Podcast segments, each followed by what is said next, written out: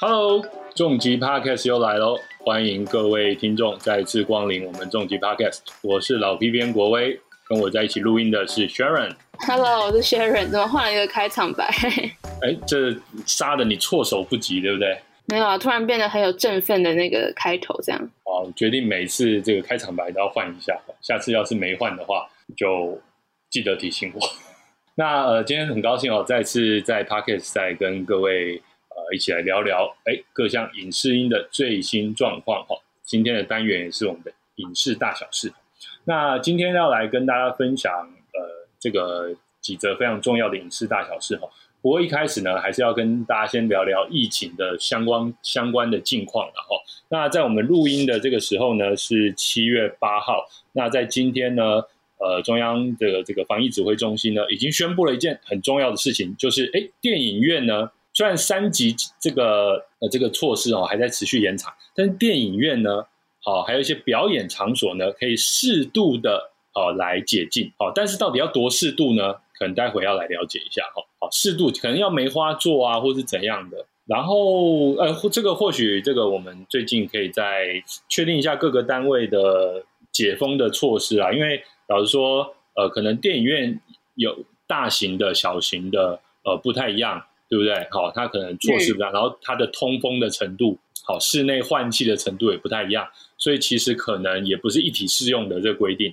然后呢，呃，因为现在双北还是比较呃患者还是比较多的一个区域嘛，可能它也没有那么快，好、所以说其实也有可能是从其他的地方先开始。好，这都还要再跟大家再再做确定。好，那我们也会持续关注这个消息。那另外一个好消息是说，呃，中央防疫指挥中心也宣布，就是剧组呢也可以好解禁，但是好像是要十人以下的样子。嗯，然后具体来说，因为其实我们待会儿会跟大家分享到，现在因为防疫的关系哈，呃，有很多的剧组都停拍了哈，所以呃，甚至有一些拍戏有一些新规定。那接下来如果稍微开始解禁，又可以开始再继续拍的话，应该会有一些新的规定哦，需要大家来好好遵守。那我想这个就是呃，待会要来带给大家的消息。哎，想请问一下 Sharon，最近生活有因为防疫呃这个呃延长的关系有什么影响？哎，很没有影响。我觉得，我觉得我已经快习惯这种就是非常静态的生活，就可能早上起来做事情，做做做，哦，然后如果有空的话，我就当然就追剧啊、看电影啊，或是就可能自己做点吃的，然后晚上就运动，然后就划手机划划就睡觉了，很规律耶。其实 这样蛮规律的，对不对？非常的鱼竿的一个生活，这样也还好，我就怎么觉得还蛮充实的。蛮充实的，没错。就是对我们这些喜欢影影影剧的人来说，其实就是我们追剧，然后把以前呃没有看的作品，赶快找时间来看的一个好时机啊。但是也老实说哈，就是有有有点有点怎么讲，就是看到眼睛很酸哦，就觉得视力有下降这样。我觉得我视力有下降。已经有下降了，是不是？好，我觉得接下来那个下一波会有这个怎么讲？会有会有会有那个商机的，应该就是什么眼镜行啊，或者什么 哦各种眼科啊，各种跟视力相关的产品哦，可能会哦叶黄素啊之类的，可能会哦会生意非常好这样。嗯哼，就大家都要开始疫情过后，可能要释放心灵，然后要回去那个社呃，已经缺乏太久那种实体的社交了，所以 回去感觉，我觉得不管在就是生活上啊，或是可能一些想法上，我觉得真的会因为就是缺少这些，就是可能以前大量外出，到现在都一直关在家里，感觉多多少少都会有影响，对啊。对啊，我觉得呃，这个影剧给我们一些替代性的社交啦。我们其实看了影剧之后，很常做的下一个动作是什么？哎，在社群媒体上跟大家聊说我看了什么，或者说我的感想是什么，或者说很多朋友就投稿到我们娱乐重疾来，哦，希望我们嗯透过娱乐重疾的平台跟大家分享哦，他们最近看的影剧，我觉得这也很棒哈、哦，就是替代性的社交，就是就觉得说，就是吸收了很多嘛，有很多 input 就有很多 output 这样子。那呃，接下来呢，就进入我们今天的重疾大小事啦。那我们要请 Sharon 呢来跟我们先讲一下我们最近的影视捷报。好，首先要帮大家，就是当然是介绍一些影视捷报的部分呢。第一个就是那个有一个第一叫做第一次遇见花香的耐克，那他入围了一个欧洲最大剧集的竞赛。那什么是欧洲最大剧集的竞赛呢？就是一个来自法国，它叫做 Serious Mania 吧，对，应该是这样念。然后它是呃法国巴黎影像论坛在二零一零年成立的。那我们就是会在这个影展呢，呃，竞赛啦，看见一些。就是来自全球呃世界各地一些优质的剧集。那这个活动其实它是会开放影迷去参加首映啊，然后也会举办一些大师讲堂或是一些专业的论坛。那其实每年都有吸引非常多粉丝，就是可能去朝圣什么的。那其实它通常是在春季的时候会举行。那今年可能还是因为有疫情因素的影响，所以就是变成说到八月底才会登场。那这次呢，就有一部台湾的作品入选了。那它是来自一个叫做“嘎嘎乌拉拉”的影音平台的一个原创作品。那它其实是一部女童的剧集，然后也是他们那个同志音乐爱情故事系列里面唯一一部女童的剧集。那这次的导演呢，就是由那个邓是一位叫做邓一涵的导演指导。那他过去就是曾经以《亲爱的卵卵男日记》，卵是那个卵子的卵，不是很暖的暖。然后就是有获得一个原创剧本奖的奖项。那这次演主演，我觉得大家应该都是有一些印象的，比如说李晨、林晨曦啊、陈雨希啊、李毅等人都是有演出。那还有其其他有一些比较熟悉的面孔，到时候可能都会在剧集里面看到。那这部剧情呢，它就是在讲一个结婚了，然后有小孩的人妻，然后嗯，可能原本生活过得很顺遂嘛，然后诶，有一次他就突然遇到他的高中学妹，叫做婷婷，是陈雨希饰演的，那就巧遇了，然后他就是好像说是会，他们就是突然想起可能以前的时候，他们两个人有暧昧，那这时候其实看到这个这这一段剧情介绍就可以知道，嗯。就是这两个人爱情现在要开始了，那可能就是这个人其实他是否有没有可能会抛弃他现在的家庭去对追寻自己的真爱之类的？那因为呃，其实他们这一部剧好像是在五月，就是疫情升三级之前都已经有拍完，然后已经开始在就是剪辑之类的。那也是说，就是好像今年秋天的时候会在平台上推出，那就我们到时候再来诶。就是再看看这是一个怎么样的剧情，因为我觉得，哎，比如说陈雨希哈，她之前给我的印象都是比较算甜美，就是柔，就是比较柔弱的那种女生。那我还蛮好奇她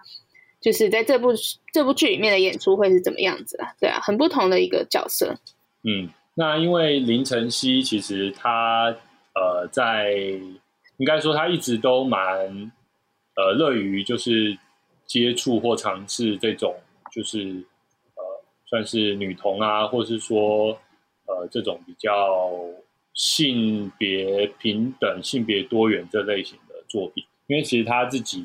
呃也是出柜的这个女演员嘛。哦那陈雨希的话，其实过去就如薛仁所说，她演了很多角色，不过因为外形的关系，可能都演的是比较那种，也不能说傻白甜啊，也不一定傻，但是就是 比较是单纯的呃。这个异性恋女性的角色这样子，那因此呢，这次我觉得也是一个蛮值得、蛮值得观察的一个突破哦的一个演出。那因为过去大家其实这种剧情，过去这种剧情其实呃，通常都是以异性恋为主的角度在思考，就是说，可能我举例来说，可能是呃已婚的男女哦，那不管。呃，这个是男生还是女生呢？然后他又看到了自己以前的初恋情人，那当然这边大部分就是异性恋的角度嘛，哦，然后这时候就是，呃，就是那这个这这样的剧情，其实我们看过很多了哈，比如说现在已经有有家庭的这个这个先生，然后遇到了以前的高中女朋友，或是小时候的青梅竹马，又或者说现在的这个人妻，然后遇到了以前的什么什么什么之类的哈，但是呢，这次当然。结构是一样，但是只是它是换成了女童这样子的一个切入点。但事实上，我认为即使是如此，它也是一个很很很很很重要的一个一个变化了。因为其实呃，大家就可以从这样子的演出当中去了解，说其实呃呃，爱的这个多元性哦，在在这个生活当中是很多的。那事实上，在我们找到资料里面呢，呃呃，这次同样演出加入演出阵容的，还有呃直剧场的新生代女星刘星宇，然后还有入围过金马奖的这个演员邱志宇，然后还有一些 YouTuber，像是这个很红的七七 YouTuber 阿卡贝拉，还有像是什么国民萌宠谢大军啊等等，就是说一些网红呢，也都加入了这次的原创强档哦。那因为其实这个。这个呃，嘎嘎乌拉拉一直都是呃，算是性别多元作品当中的，我我想应该是甚至是亚洲第一。我觉得其实他们做的作品很多，在泰国或者说在东南亚，甚至在日本也都获得了蛮好的反馈。因为我觉得台湾是最能够去拍摄这样主题类型的一个地方嘛，所以我觉得他们切入这个角度。是是蛮厉害的，那就很期待这部作品。对啊，而且就是因为刚刚有说到嘎嘎乌拉拉，他们就是比较专注于这一块嘛。那这个 L 他们就是推出，其实大家去看看可以发现，他们有推出一些就是 LGBTQ 这个领域的呃一些相关的影视作品。那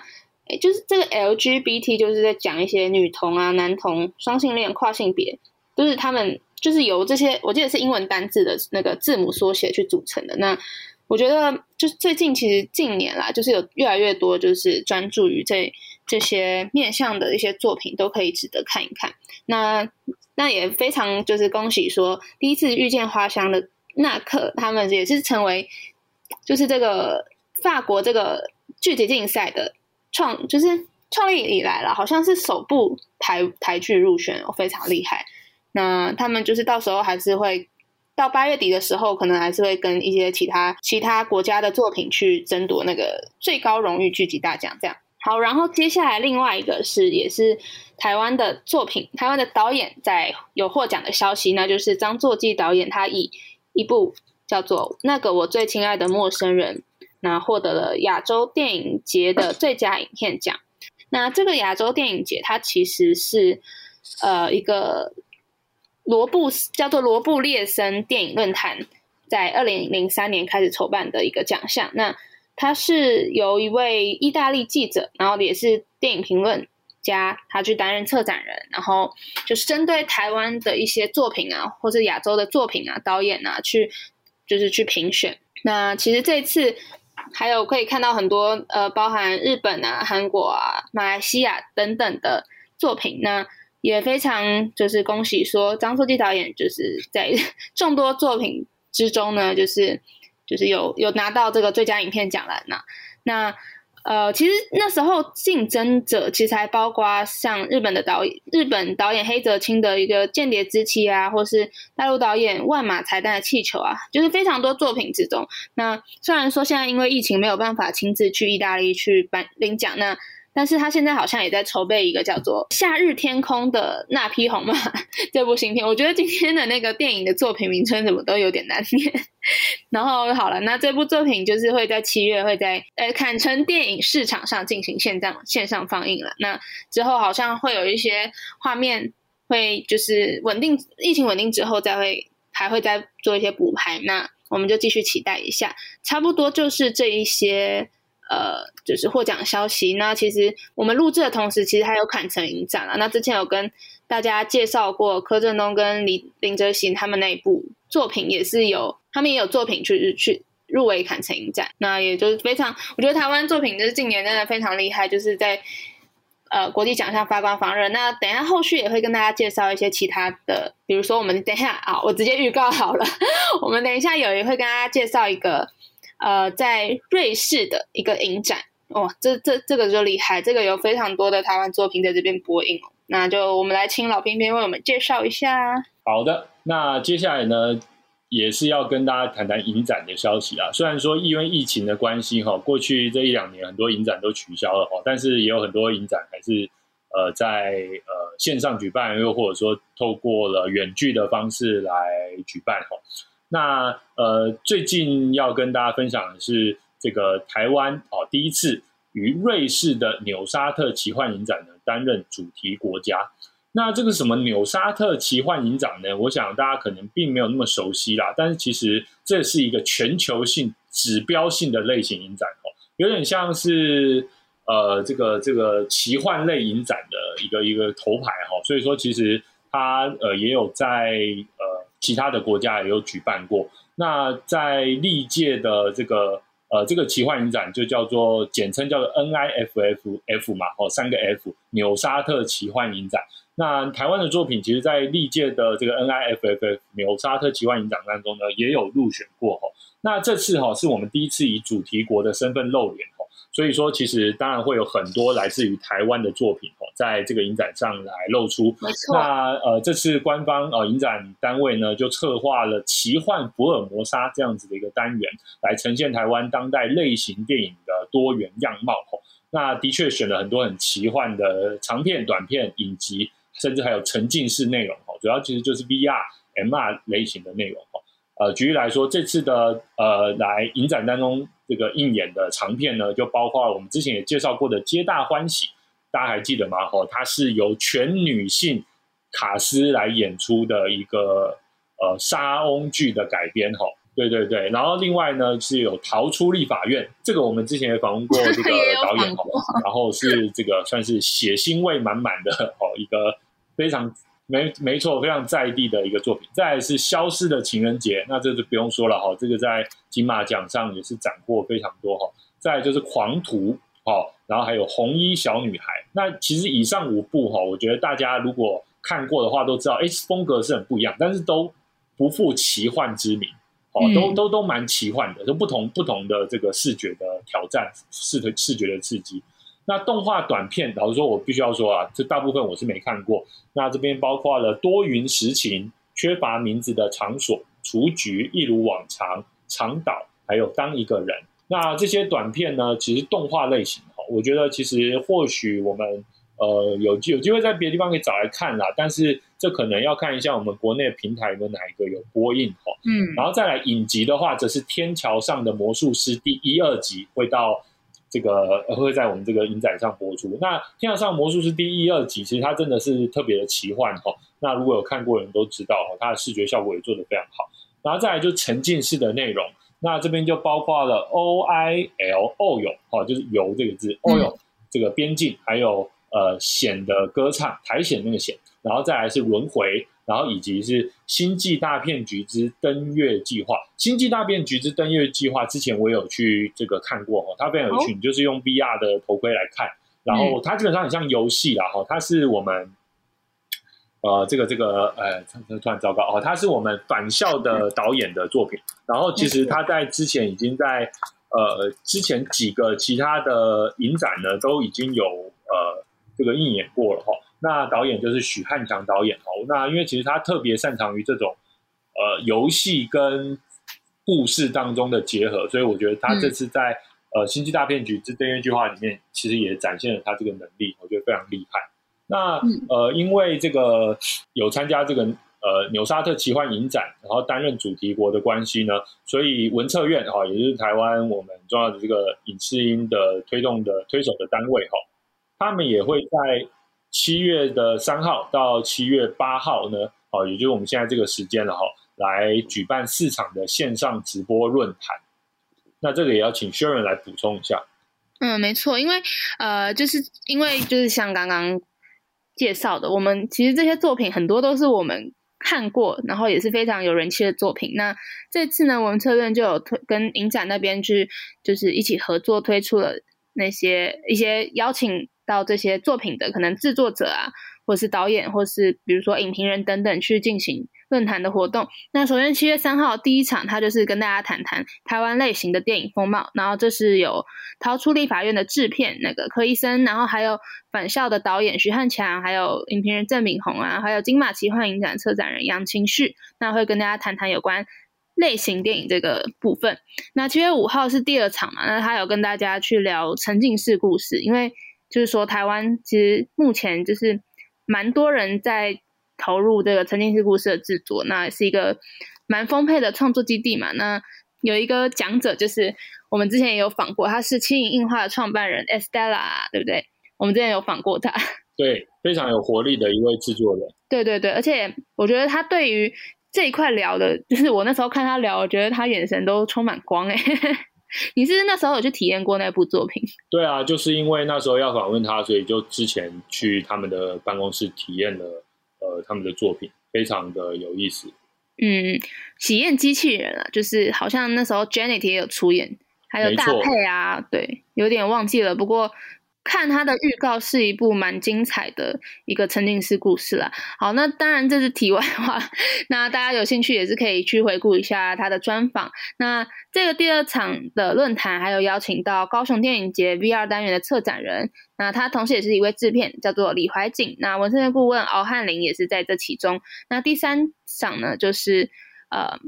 在聊又又是在聊沉浸式作品，那它是有一个展览的延伸座谈。那刚刚有提到有一部电影，呃，有一部算是呃动画，哎，也我不我不确定它是动画还是电影，反正叫做就是那个欧游边境，它是有应该是都是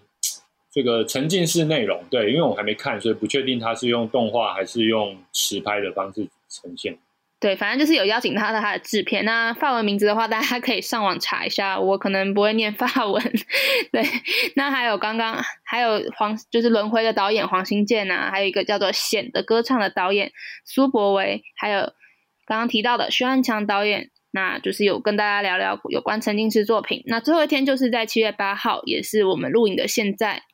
那他在跟大家聊奇台湾奇幻文学。其实我看到这个。论坛我就想到天桥上的魔术师，那也不意外，他讲者就是有邀请到吴明义老师，还有另外一个作家叫做纪大伟。那这就是说，希望透过这个讲座去创作者吧，从创作者出发去跟大家去分享一些有关台湾作品的制作上面的问题。那我想，因为其实影展当然可以聚集很多好的作品，让大家一次看到。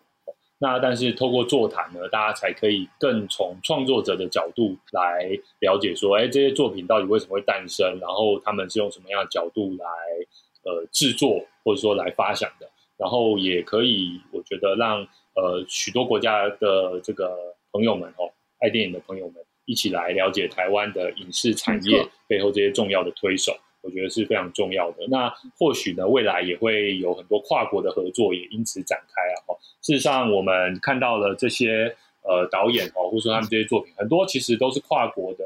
合作啊。哈，那呃，这个应该都是近几年来大家各国的产业有密切交流才达到的一个结果。是的。好，那接下来呢，要跟大家分享的是第二个消息。不过这个消息当然有点有点可惜啊。好，那但是我觉得也是不得已。就是魏德胜导演的他的正在筹拍的电影《台湾三部曲》呢，呃，暂时的宣布停工了哈。那他其实之前公布呢，会在高雄市的南新计划区海边的林地来进行拍摄，而且呢，拍摄的经费非常惊人哦，高达四十亿哈。那过去也曾经启动过呃这个第一阶段的募资计划。也募集到超过三三千万元以上的款项，哈，海内外的声援都不断。然而呢，因为疫情的关系，传出电影得暂时停拍了，哈。那呃，这个果子电影呢，也就是我们的这个制作单位呢，也表示，的确因为疫情的关系呢，得停工一个月。那所以这个工作人员的薪水你都需要再结清。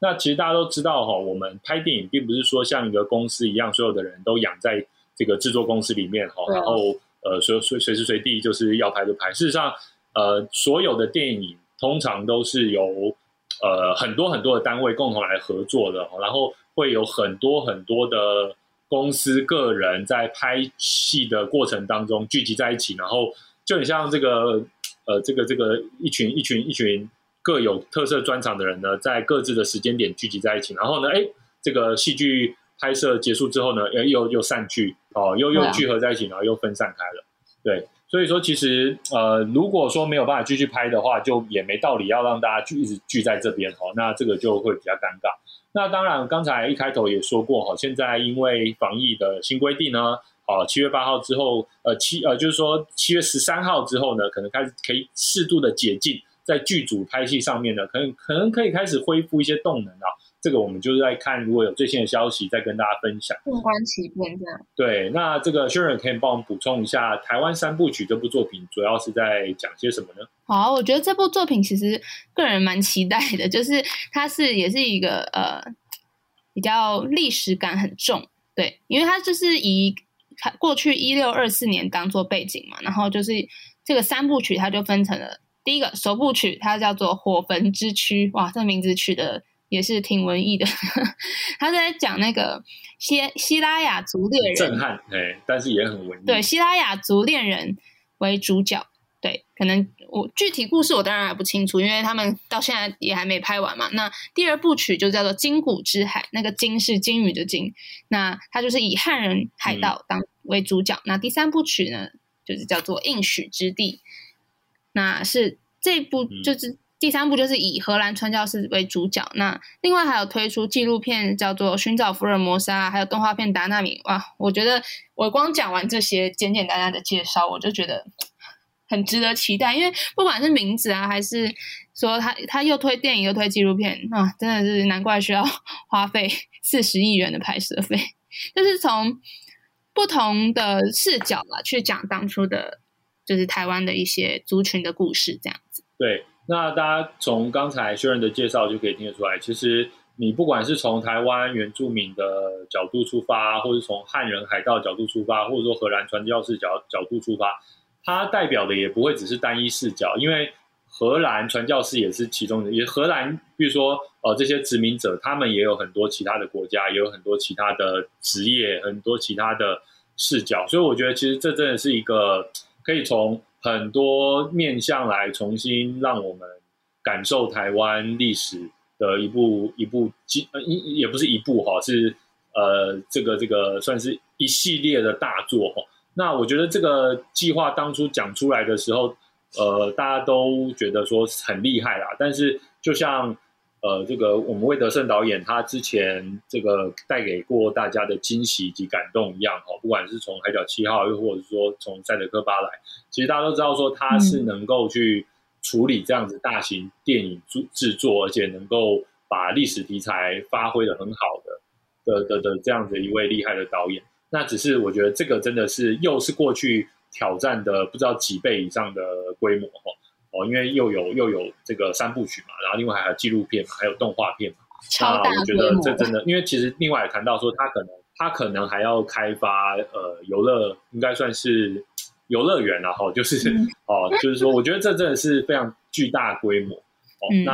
呃，所以我觉得现在暂时的停工，应该我觉得。也是一时的关系啦，因为我觉得以魏德胜导演的意志力来说，一定会持续推下去的。那这是因为在一六二四年，如果他真的开发成功，我会去体验的。肯定肯定，我觉得全台湾人、世界的人都会有兴趣来体验。但是老说也真的是太困难，我现在自己自己想都觉得说哦好难。那因为是在大航海时代的背景哦，这个大航海时代的背景会有很多的船系，所以说要搭很多的船，要很多港口，然后很多的场景哦。那这种各种的船啊，什么商船啊、快艇啊、龙客船啊，都会在片中来呈现。光是要还原这些船呢，还有当时的港口，其实工程就非常的浩大哦，是史诗级的这个挑战。那因为现在呃，从五月到六月，现在到七月哈，这个资金如果说持续这样花下去的话，是没有办法运转的哈。所以说，其实都只好呃，整个先暂时停工。但是如果说之后要再重启的话呢，我觉得也是要看看状况了，疫情对，然后也有一些防疫的规定，因为其实我们刚才呃也有谈到哈，现在其实就连拍偶像剧哈，防疫也需要呃这个 有照规定来哈。对，举例来说，因为对对对，之前因为三立有一部戏剧是《恋爱是科学》嘛，他们也是因为防疫的关系就宣布停拍了。那文化部其实是在六月底的时候有提出一份影视剧组拍摄指引啊，就是要来告诉演员们，如果说之后可以复拍的话，呃，如果要有一些肢体接触的话，那该怎么办？要签那个切结书。那不不管是什么牵手啊，哦，或是吻戏，都要签切结书哈。那当然不只是牵手或是吻戏，你如果是打来打去，或是跑来跑去，大家的。呃，这个汗水这个淋漓哈，我觉得都都是得签切结束哈，毕竟你讲话来讲话去，这个都是没有办法控制的。那我觉得这个就如同我们之前也不断的有聊到的，像是 Tom Cruise 他在拍《不可能的任务》最新一集的时候，也是不断的要求这件事情。我觉得这应该也是接下来剧组的一个挑战哦，必须要在疫情的状况之下来持续的拍摄、持续的制作。会不会其实如果演员自己都担心可能被疫情影响到啊，大家都怕确诊啊，然后哎，他们你叫他签切结书，他他才不要签，然后以后那个里面的画面都是大家都维持那个社交距离，是不是？所以除了吻戏跟牵手。其实感觉 其他什么拥抱戏也是需要签的耶，就是任何近距离不行。你以后那个主角 要对话，就一定要站远远的。单纯讲话都要签，好不好？那个剧本整个单纯讲话都得签啊，因为你讲话也是会，对吧？你讲话也都是会传播。你剧本每一个剧本传来传去，这个座位都要。喷那个消毒啊，或者是酒精啊之类的，我觉得这个大概就是常态了。好，我们就进入一个新常态。也不用演戏嘞，因为你还是要戴口罩啊，是不是？你戴口罩，那，哎，我觉得对人人来讲也是一个很……我觉得应该是不能戴口罩了，不能戴口罩。上次我们看到，我们看到那个日本，他们有一些这个综艺节目哈，那他们都是距离就拉得很远，然后就觉得有点有趣，就是。那个主持人跟来宾距离都超远的，这样，然后就觉得虽然他们是没有戴口罩，但是就让人觉得说好好特别哦，就是呃有一个很大的社交距离。因为一个疫情，不止那个拍摄上受影响，连那个拍戏，哎，连那个画面呈现什么互动模式都都需要因为疫情变不一样。以后再也没有那个微信亲密戏，好，我觉得很好玩。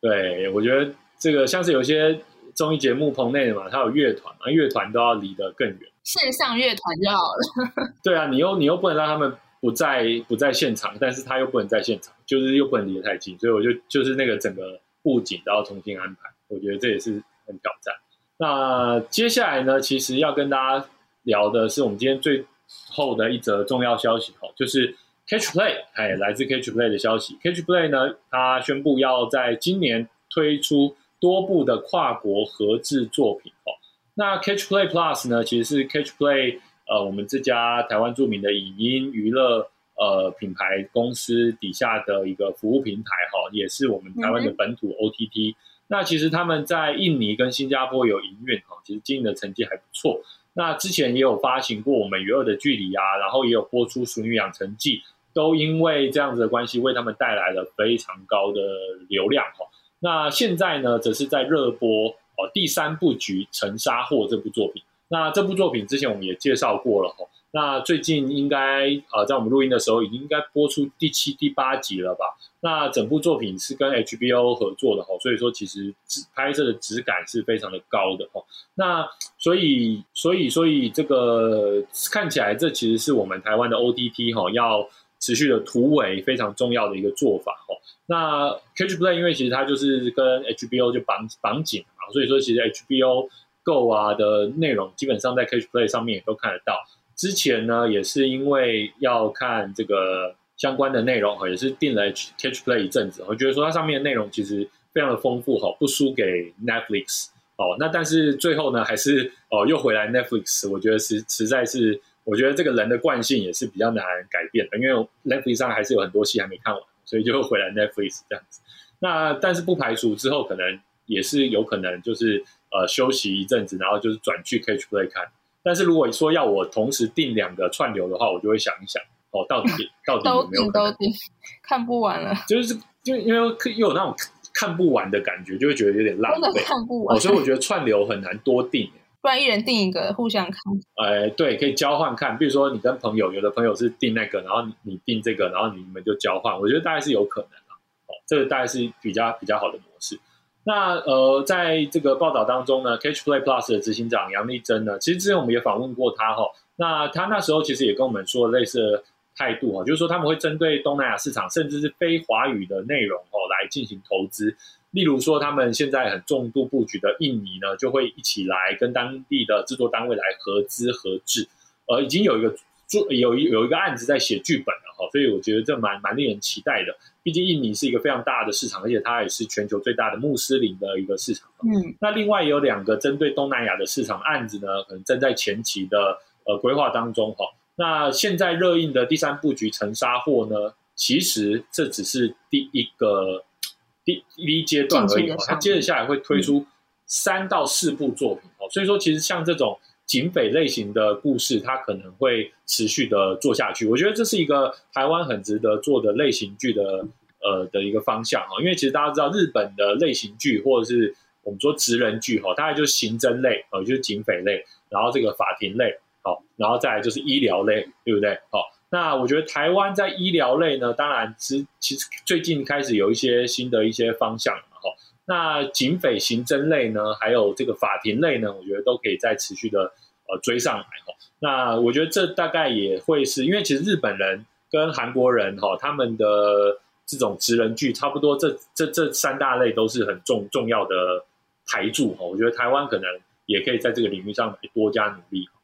那未来呢？其实他们不只会有很多的外部提案呢，也会自己自主的来开发一些题材。那借由更多的投资来提升台湾影视的工业化。那我想这是很我们访问很多导演啊、编剧啊、制作人啊，他们都会不断跟我们讨论到的关键字，就是希望台湾的影视产业化、工业化。那说起来简单，其实就需要很多上下游。哎，就像我们刚才讲的，像是这个魏德胜导演啊，他要拍一部戏，他就需要上下游很多很多的人。那如果说他为了要拍一部戏，其实很多事情要土法炼钢的话，就会变成很辛苦。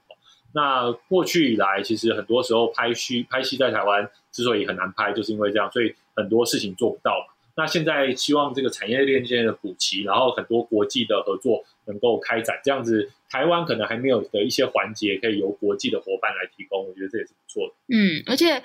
就是以第三部局《沉沙货》这部作品作品来说，刚刚有提到，我们现在录音的时候，它好像已经播到第七还第八集了。那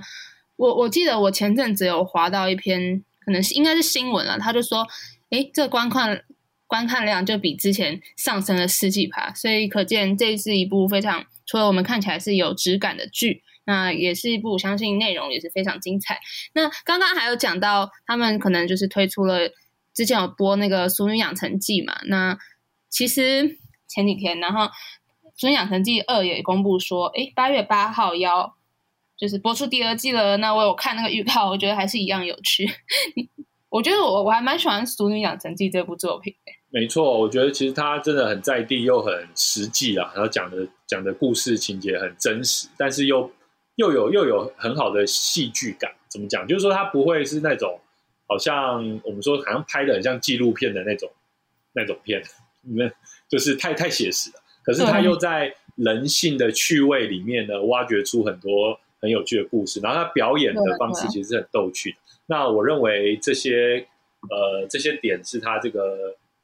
这部剧特别让人印象深刻，也特别成功的关系了。那我自己则是因为我还没看这个《沉沙货》。但是我已经听到很多的朋友给他非常高的评价哈，所以我觉得其实是，呃，我觉得接下来我可能会赶快抽出时间来追一下这部剧吧，也希望说大家如果对于呃这个第三部剧《沉沙货》看了之后，哎，对，有什么反应，有什么感觉的话，也欢迎跟我们分享。对，然后还有我们就一起期待一下八月八号父亲节要播出的《淑女养成记二》，那好像里面那个小嘉玲啊，这次剪头发，然后要开始。进入女性的青春期这部分，我就是因为这部分的预告，然后我就看他跟家人的互动非常，就是非常可爱啦，很好笑。对啊，我们就期待一下，到时候如果有机会跟大家分享更多这部作品背后的一些故事。好的。那我们就这个引颈期待喽。那今天的终极大小事呢，就在这边告一段落了。欢迎大家持续的收听、订阅我们的 Podcast。如果有各种想要跟我们分享的主题，也都欢迎留言或是寄信给我们哦。那我们今天的节目就到这边结束，我们下周再见，拜拜。